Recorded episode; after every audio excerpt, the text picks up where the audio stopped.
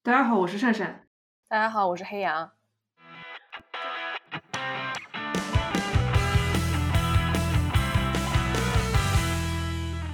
感谢阿歪、Ted 以及其他选择匿名的激扬之友对我们节目的支持。大家好，本期是他书房栏目久违的一期更新。我们即将要聊的这本书叫做《关于女儿》，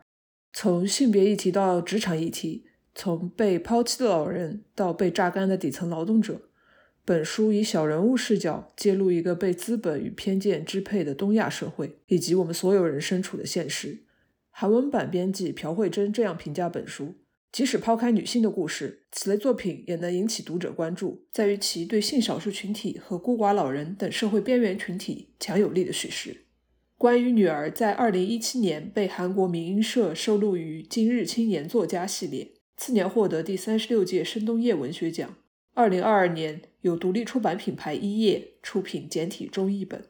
今天我们很高兴邀请到了一叶的策划编辑小赵，跟我们来聊一聊该书。下面请小赵来跟我们做一下自我介绍吧。大家好，我是一页的编辑小赵，也是关于女儿这本书的策划编辑。很开心能够在春节之后录这期节目。很多朋友都是在新冠之后第一次回家，回到家之后就似乎回到以前的那种生活，需要去面对亲朋好友的一些灵魂质问。在回家的这段时间里面，其实发生的很多场景都与关于女儿中母亲与女儿之间的对话都很相似。所以在这个时间点能够跟大家聊聊这本书，感觉是一种很好的机会和幸运的时机。嗯，那么小周当时是怎么想到做这本书的呢？可不可以跟我们介绍一下这个背景？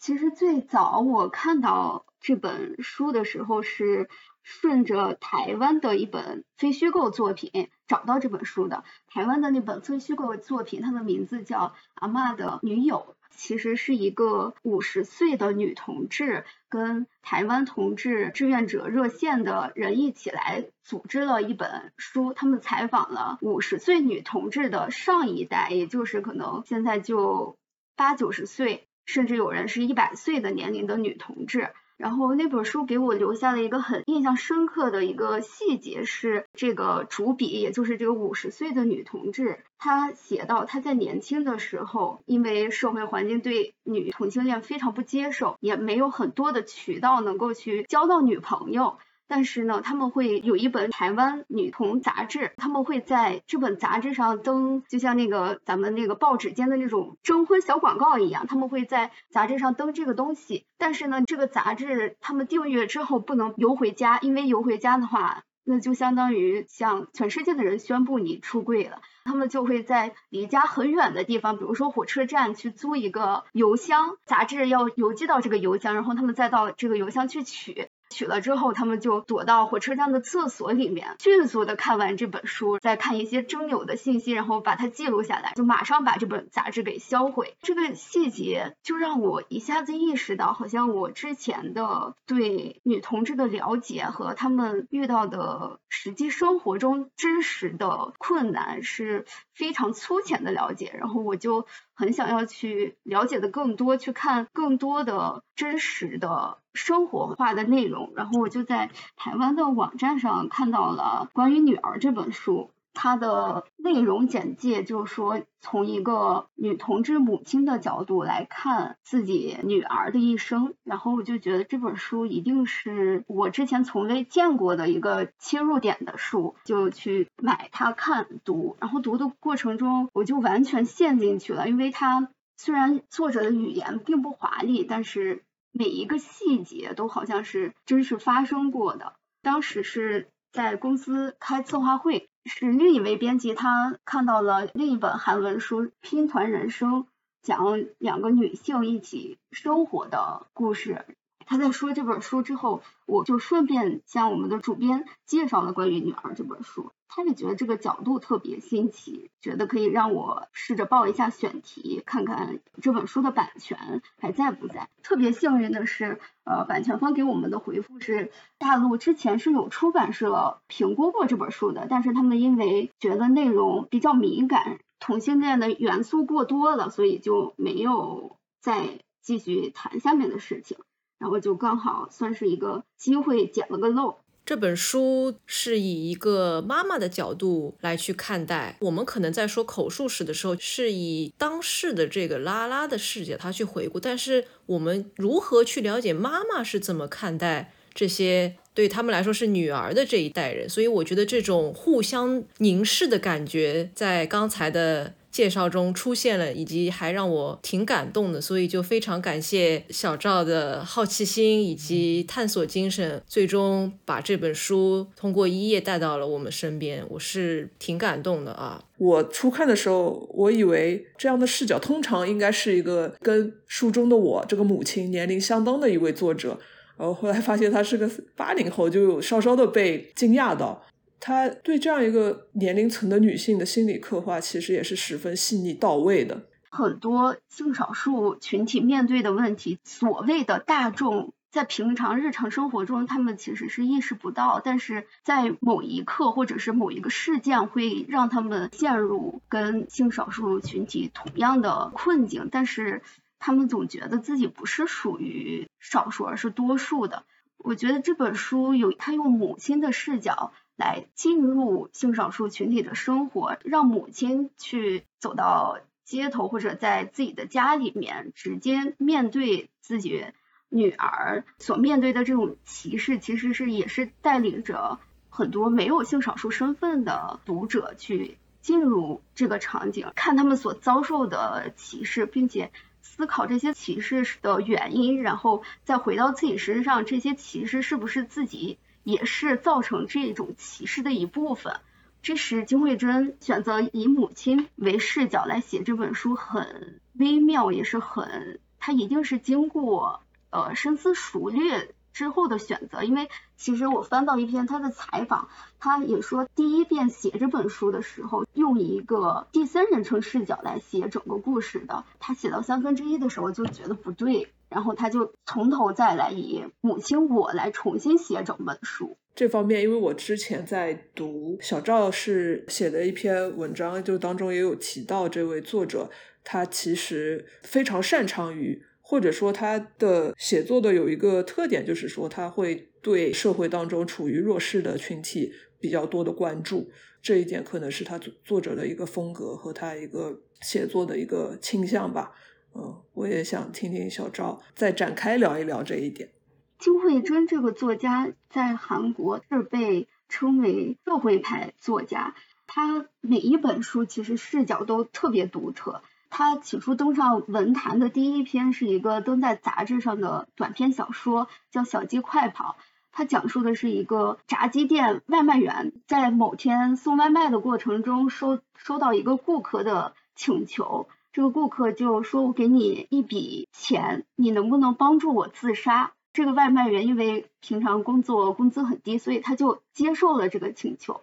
一开始就是单纯的，也是很没有其他想法的，就是我想要得到这笔钱，他就跟这个顾客一起帮这个顾客自杀。但是在与这个顾客交流的过程中，发现了这个顾客自己的故事，然后他们也是尝试很多次自杀，没有成功，这个故事就结束了。他的第一本长篇小说是《中央车站》，《中央车站》是一个聚焦无家可归者的书。但是你去翻开那本书读的时候，你会发现他并没有写这个主角，包括和他一样的无家可归者是如何沦落到这个状态的。他只是描述主角如何在这样的状况下活过每一天，并且在这样的状况下爱上了同样的一个无家可归的女性。接下来就是他的第二本书，关于女儿。关于女儿是让他在韩国彻底大火了的一本书，因为中央车站是得了很多大文学奖，但是其实因为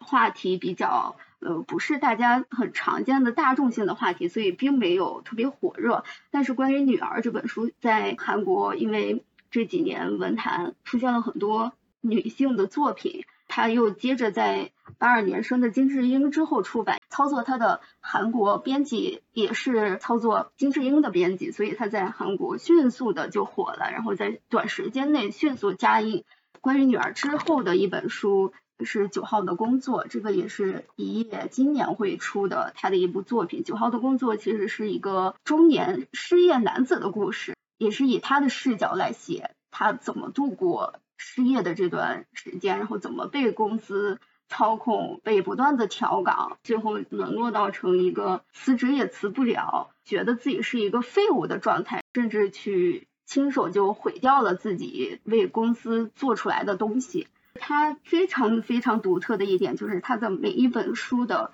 视角都非常的独特，然而他并不是以一种猎奇的方式去写这些少数人的生活，他是用特别平实的语言来描述他们生活的细节，然后让读者完全的进入这些人的生活状态，让读者去重新思考自己现在的生活。我刚读完这本书的时候，我是感觉到它带给我的是一个可能相对滞后，但是更有种充盈的感觉。我想，如果我是在这本书刚刚出来，甚至是小赵发来邀请，我们就直接读试读本，和我在今年其实是年初，就是去年有一段时间了之后，我再去读，我就一下子感觉这世界上所有的一切都是联系在一起的，而且可能真的在这本书里面，它承载了我们。现在没有办法说的一些痛苦，以及对一些姐妹的思念，希望她们早日能够像我们一样，在太阳下面牵着喜欢的人走，然后跟亲人一起吃一顿饭。联系到我前面讲的那种更深的感触，我想以《东亚日报》的这句话来展开我们的他书房。《东亚日报》的说法是从女性性少数群体身上更能看清。为偏见支配的社会，所以我就想听听大家是怎么理解这句话的。他其实在这句话身上，他就把他这个谜底相当于写在他的谜面上。女性性少数，它其实是叠加了两个身份或者说标签，一个是女性，一个是性少数。在我们说一个社会的权力关系上，就目前来看，东亚社会还是非常男权的。女性跟性少数，它其实是。两个都占了，就是两个弱势地位的群体。从他们的一些生活故事当中，就看到他们被这种不对等的权利关系所伤害到。我觉得这个不用我非常展开的、详细的去讲，其实就想说，他这个有一种谜底就写在谜面上的感觉嘛。我觉得《东亚日报》的重点可能是看清，因为我这几年觉得可能。什么东西更能帮助我们看清呢？最后还是非虚构，或者是能让你感受到它可以是一篇非虚构长文章的呃小说。我其实，在读关于女儿的时候，我觉得它如果是一篇非虚构的话，它可以是真的很棒的一篇重磅的文章，就是很能压得住的这样一篇东西。我就想到几年前有一些报道，它是讲述。比方说，在同志亲友会为自己的孩子以及其他还没有出柜或者是在跟爸妈因为出柜这件事情闹矛盾的人的这样一群家长在做什么？再说回看清的话，可能就是说，我觉得在读这本书的过程中，它比较平实、不花里花哨的表达，可以让我们很快的就能够理解这个人以及那个环境。这个环境又因为大家都是在。东亚这个被偏见和压迫支配的这个地域环境，所以我们是很能够进入到那个状态。我觉得甚至不需要读者是特定的女性性少数。所以《东亚日报》这句话就在我看来是特别完美的一个概括。就很多人他是看到了一些偏见，但是他不会举一反三，他可能看到的是我作为一个大龄未婚的侄女。啊，我是有一二三四五六七，但是你让他去共情一个拉拉，他可能就会因为种种原因没有办法跟他共情。但是在这本书里面，我是觉得超越了性取向，以及让更多人能够看到有哪些偏见。但就是说，归根结底，它其实还是一个拉拉为主的这么一个小说。这当中的共识以及。所谓的出柜，其实可以衍生到很多方面，比方说她是一个直女，但是她选择了不婚，或者是她跟她的丈夫已经生活很多年了，但是他们丁克，然后就是有各种各样的这个社会上的偏见，需要一个人去出柜，所以我觉得“出柜”这个词其实也不是嗯性少数独有的这么一个机制吧，我不知道大家是。怎么看待的，因为我觉得这本书里面有好多类似的情况，以及甚至可以衍生到年纪比较大的人那儿去。书中我一个非常感动的一个女性角色，她就是被书里的我所照顾的一个老太太啊。书里面有几个写她在养老院的场景，挺心痛的。然后我在想，他是不是这辈子就一直在出他的那个柜？嗯，然后他可能也是出过了，也是为这个世界带来了很多很好的变化，但是可能这个事情会慢慢慢慢的被人忘记，以及他又被新的偏见给就是覆盖掉了。我是有这种感觉，以及非常可惜，就是小的一代，他其实在做让已经出现的人隐形的事情，这一点是让我比较的。黑羊刚才说的话题让我想到了端传媒去年有一期关于女性主义的播客，它那个标题还有一个讨论点，其实是说女性主义出柜。他的意思也就是说自己作为一个女性主义者，有很多人在前几年都不太敢跟周围的朋友或者跟同事说出这句话来。但是最近几年，大家可能就可以大胆的在朋友圈说出这句话，然后说出自己的主张。他就用了“出柜”这个词来形容我是女性主义这件事情。作为女权主义者出柜，跟你作为性少数的出柜，大家说可能在那种困难的程度量级上。不一定可以相提并论，或者说，因为每个人个体的故事跟处境又是不一样的，就很难把他们放在同一个维度去进行一个比较。但是，还是想说一说面临的共同挑战这回事情。我想到另外一本书是日本的《东京贫困女子》，当中讲了很多生活在东京非常非常贫穷的女性这样一个一个个体的故事。大家都因为各种各样的原因，所谓的沦落到这样一个贫困的处境。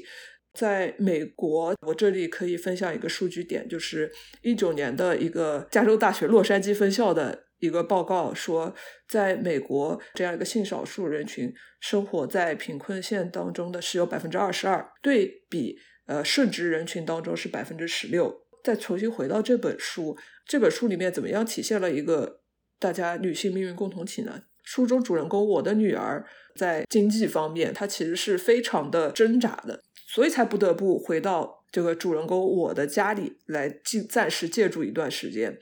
然后其实我他本本人也是，他到了他这个年龄吧，中老年的阶段，他还要去呃长期护理院去照顾一个比他更加年老的女性，来维持支出的平衡，以及又讲到。再上一辈就是被我照顾的，在养老院当中的这个女性，她其实前半生是做了很多公益的事情，为这个社会付出了很多。到了晚年，就是。这样一个情况，在养老院当中，除了作为他护理人员的我对他有一点上心以外，他似乎就是被全世界抛弃了。其实，在这样三代人的身上，就是是一个女性就要面临的处境。她是不是比这个社会当中的男性更容易的滑向这样一个贫穷，更容易的滑向生存挑战的这样一个处境？这个就让我想到，是不是？在韩国社会，至少从这本书上体现的韩国社会，那由此又可以联想到，就是大家各自所处的目前的这样一个社会文化当中，他们提供的政策和社会福利制度是无法对他们做出保障的。结合这位作家他本身是比较想要为社会弱势群体发声的这样一个情况，他可能就是直接的想要点出这样一个社会问题。具体的，对于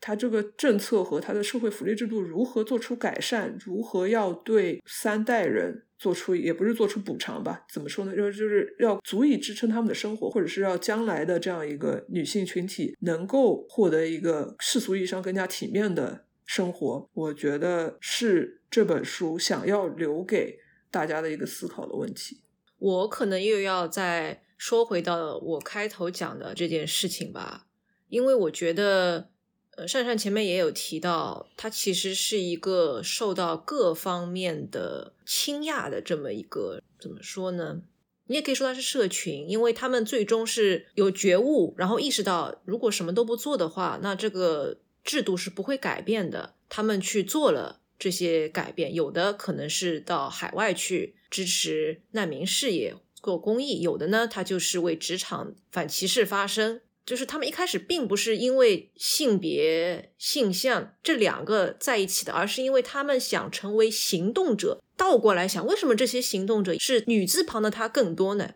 就是因为创伤都很集中的体现在了少数中的少数里面，反而这些少数中的少数要比一些少数更能够去行动，因为只是少数的话，他可能通过一些，呃，这我不是在批呃批评某些比较精英的这个女权流派，但是我会感觉到，假如你以一种社会达尔文的方式在这个社会打拼，你是可以。衣食无忧，那你要去做什么行动呢？你就又跟那个体制待在一块儿了。怎么去打造一个更好的，让大家都能够很舒适的生活的环境？肯定是要去击破一些东西，肯定是要把手弄脏，肯定是要你到一个地方去跟别人抗争的。我一开始还在想要不要提一个很尖锐的问题，就是我刚读完，我就会在想，诶，他竟然可以在这本书里面把这么多人的。人设都设计的就是一环扣一环，我会有点担心它是不是一种过度煽情哦。再加上这几年不是经常有人看电影或者读书的时候就说：“哎呀，这个东西就很身份政治了，就感觉好多标签。”但我刚才听，包括我现在讲到这里，我就觉得这个是我们或者说这么觉得的人是狭隘了。要看清，那就必须要去看到人。那这些在为。我们在为未来的女儿们行动的人，她刚好就是少数中的少数，就是女字旁那个她。所以这不是一个太身份政治的联想，是实际发生的事情。少数中的少数中的少数，为我们承担了很多事情。我后来去看了一下这本书的它的写的时间和当时韩国发生了一些什么事情。他是一七年被那个民营社收录在今日作家系列嘛？那我可以推测他写的时候差不多可能一五一六年。然后看了一下，当时其实韩国有一个大家社会上比较关注的一件事情是韩国大学的讲师制度。那些青年讲师经过了多年的抗争之后，其实在一九年的时候，这本书出版之后大概两年，通过了讲师法，他们的待遇是首度获得了立法的保证。在这部讲师法出来之前，他们甚至都不算是学校正式的编制内的教员，所以他们能够被拿捏嘛。一九年之后，他受聘之后，如果没有问题的话，他的聘期由原来的一年，他是可以延长到三年。他寒暑假期间也跟其他的正式教职一样，是可以领到部分薪资的。从他创作的初期到他出版之后，到一九年他这个讲师法通过，这位作家他本身我觉得非常有使命感，对人物做这样的设定。我感觉是非常有目的性的，也不只是关于韩国的女儿们，其实也是关于各个地方的女儿们吧。所以绝对不是身份政治，只是我们还没有真正的去看清，在帮我们把偏见扭回来的人，还是要对这些人保持最基本的敬意，以及不要为呈现这些人的作品感到很做作。其实不是的，因为我们就真正的是。很真切的就生活在这些女字旁的他们为我们打拼的这个星球上面，所以一定要尊重以及尊重替他们以文字来留影的这些作者和作品。看这本书的豆瓣的短评也好，可能在互联网上搜索的一些大家的评论也好，有些人会把它跟艳女做一个联想，因为书中的母亲她其实反反复复就会强调说对。性少数女儿的不理解，她身处在男权社会，她从男权社会当中成长起来，所以她会有这样一个嗯倾向，说啊，我我我有这样一个女儿，性少数，然后她又呃是个行动派，觉得她是所谓的走错了路，我要把她引导回来，这样一种感觉，嗯。最近我越来越多在思考年龄跟代际这件事情。我感觉年龄它除了是一个数字，它其实也是我们成长的环境、我们经历过的时代在我们身心上留下来的痕迹。那其实我们是有可以做选择的，我们可以选择让哪些痕迹留下，哪些痕迹它就我们就可以摒弃它们，或者是接纳一些、吸收一些新的东西去覆盖掉它。可能年纪越来越长，到主角。的这个年纪的话，呃，很多人他已经忘掉这件事情了，或者说这件事情已经相对来说比较困难了。我们还是要更加，不是说把眼界打开吧？因为把眼界打开，有些人又说，哎，我的眼界本来就不窄，经历过了那么多，呃，这这个年纪了，吃过的盐比你吃过的米还要多。但其实是不是的？我觉得年龄越长，反而有些东西在我们心里做的固化会更加的多。嗯，所以这个是一个我们可能。就要经常对自己做的一个提醒跟训练。千万千万要对这个世界保持谦逊和好奇心是非常重要的事情。你一旦眼界窄，然后又很极化，当然这可能更多是跟这个人没有多少到外面去走走，一直在互联网上。那么互联网的确现在是一个非常两极化，像占地盘一样的这么一个地方哈，所以我是可以理解。但是，一旦你走到生活中去，很多。困惑就会，也不是说迎刃而解。我最近是感觉到，当我真真正正的沉浸到生活里去，把我的实践，也就是我的日常工作，或者是我一些为爱发电的项目做好的时候，我是很开心的。以及我也看到了很多具体的人，而不是网上说的某类人、某个人。网上说的某类人是很容易被攻击的，但你如果真的到现实生活中，你有某类人这个所谓标签下的某个朋友，这个人是你的同事或者你的家人，你其实就不会在网上说出那样的话，你也不会因为他的某件事很特定的这么一个理解而去跟他一刀两断吧。我其实，在读这本书的过程中，真的有蛮多 PTSD 的，我可以先念念一段啊，是。这样讲的，呃，女儿不隶属于任何工作单位。这类在工作却没有工作单位的人，从十个中有一个，十个中有三个，逐步增加，到如今十个中有六个、七个。女儿亦是其一。他们不具有任何资格，无论是贷款的资格，还是申请公共住宅的资格。可是，这样的人居于多数的事实，并没有给我带来安慰。反倒是我的女儿归属其中的事实，让我每天都受到打击与惊吓，同时带来相同强度的失望与自责。我心想，说不定是女儿读太多书了，不，说不定是我让女儿读了太多不必要的书，让她一学再学，把根本没有必要学以及不应该学的东西都学了个遍，抗拒世界的方法。和世界唱反调的方法，我读到这里，我的感触是很深的，因为其实刚好在这之前吧，诺奖的那位作家他有写跟自己妈妈的这个故事，他其实也是非常接地气的一个作者，他会写到。他的痛苦，他痛苦是什么呢？就是他出生在一个比较贫困的家庭，他爸爸妈妈用了自己全身的力气把他捧上去，但是他是更进到一个比较体面的文化阶级中产那个阶层去，所以他每次回去都能够感觉到跟原生家庭的落差。然后我在读这本书的时候，我其实就想到，我妈她一直都不能够理解我的本职工作，更不要说我现在在做的这个项目以及。我这辈子是不可能让他知道我现在在做什么，以及我是一个呃更完整的，就是我在他面前总归是有很大一部分，而这部分其实对我来说是很重要，是决定我之所以是黑羊的这部分，他是永远都不会知道的。他可以看到的，比方说本职工作，他也是不太能够理解的，以及会有点小抱怨的。所以我在读这本书的时候，就经常会有，啊，是啊，就是我也知道他是这样想的，然后他也是出于。怎么说？他爱护我，但是也的确是因为他没有办法像书里的这个我一样，能够看到我很勇敢的一个姿态。如果有更多的人能够在一个更可以做那些事情的环境下面，我们应该不会在聊这本书的时候遮遮掩掩，或者是没有办法跟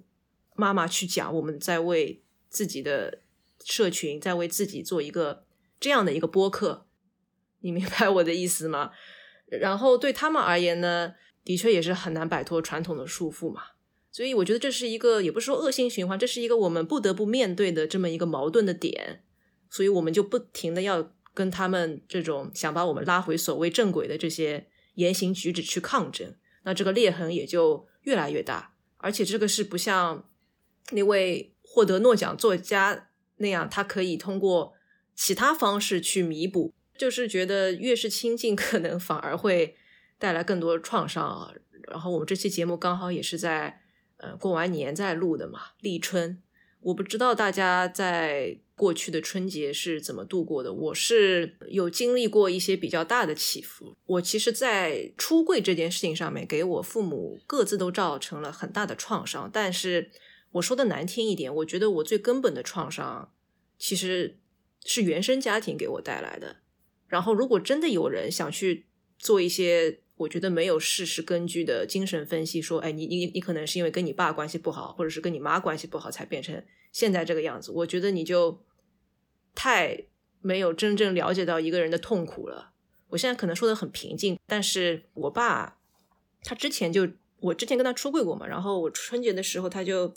又跟我提了这件事情，他就说我不知道你是呃之前被谁伤了心，或者是呃他说了一个很重的词啊，被谁强奸过，然后他括号里还写了呃不管是同性还是异性，然后他就后面补了一句说这些对我来说都只是人生的擦伤。然后我就真的是有点无语，就是我跟他的关系其实已经到了，他再给我丢任何的炸弹，往我胸口扎再多的刀子，我觉得这句话就已经就是大家都交心了嘛，就是他就是觉得我肯定是因为这种事情才会是现在的我，以及他觉得这些创伤对一个人来说只是擦伤，他作为一个男人，他是有更被社会或者是说被普世价值所认可的痛，嗯那个是最重要的疼痛，我这种只是擦伤。我就一下子意识到，这个真的是只有女性能够跨越的，就是真心到真心的距离，真的是只有女性能够跨越，真的是只有女性通过书写是可以治愈的。因为我在他说的完那句话之后，我就立刻意识到，一，我的确是有被之前约会过的女性给重重的摔碎了我的真心，但是我自己又缝起来了。就是女性是有自己的柔韧度的，然后肉体嘛，我反正没有经历他说的这种事情，但是我生下来的。第一次心碎，以及第一次被人在肉体上打，全都是我爸。我再重复一遍，大家听到这里不要做什么精神分析，觉得我如果爸妈都不打我或者怎么样，我就是个织女，千万不要做这种非常奇怪的逻辑推导。我就说，给人造成创伤的是一个特定的性别，而如何跨越这个性别，是需要另外一个性别去弥补去。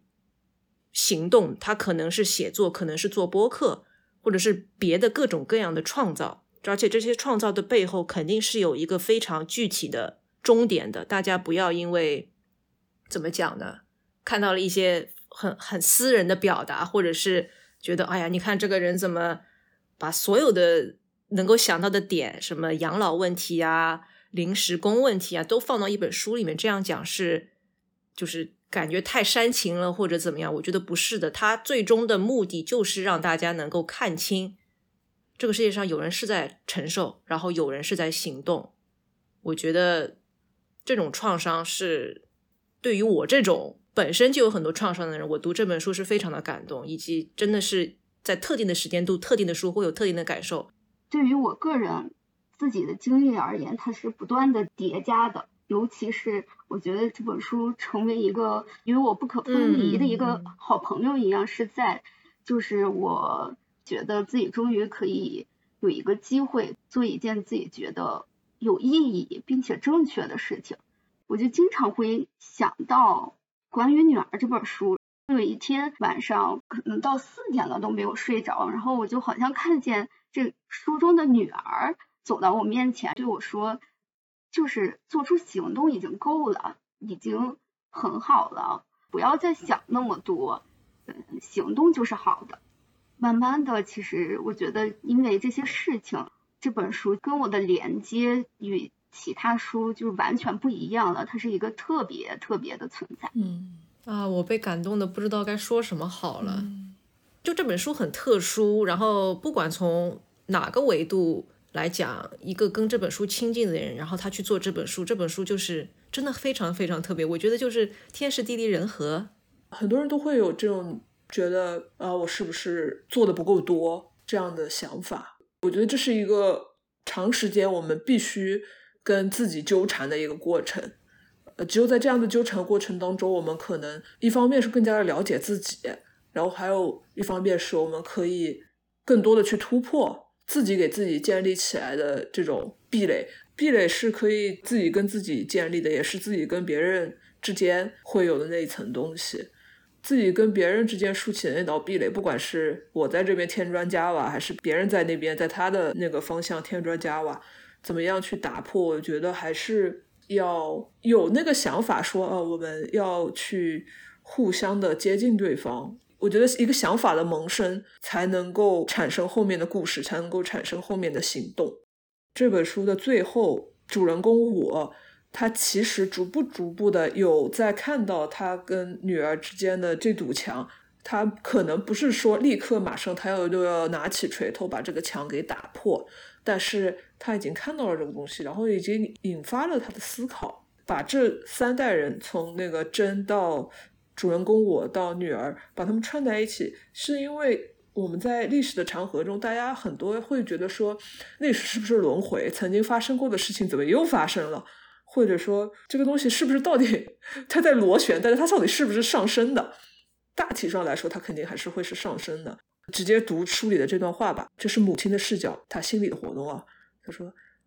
他们就位于生命的中央。”伫立在既非幻想也非梦境的坚实土地上，就像过往的我，就像曾经的其他人那样，这两个孩子活在残酷无比的人生之中。我无法揣度他们眼前的风景，他们追求的风景，以及往后会看到的风景。这我觉得就是这个母亲，不能说她突然的觉醒了，对吧？她也不是突然就啊，整件事情她就看清了，她就想通了，并不是。但是她就看到母亲年轻的时候。这个韩国的社会是怎么样子的？然后她或许她年轻的时候也有一些梦想，她也有想要做一些事情，甚至是有非常相似的经历。但是可能随着时间的推移，是不是就忘记自己曾经的那些初衷了？看看自己做过的事情，然后看看大家在做的事情，有付出有行动的话，我还是相信所有的事情都是最终会朝一个向好的方向在慢慢推进的。我们本来的计划其实是想再说一些跨世代的女性户外互助接纳史该如何写，但我觉得可能我们这一期播客，呃，先停在这儿，然后最后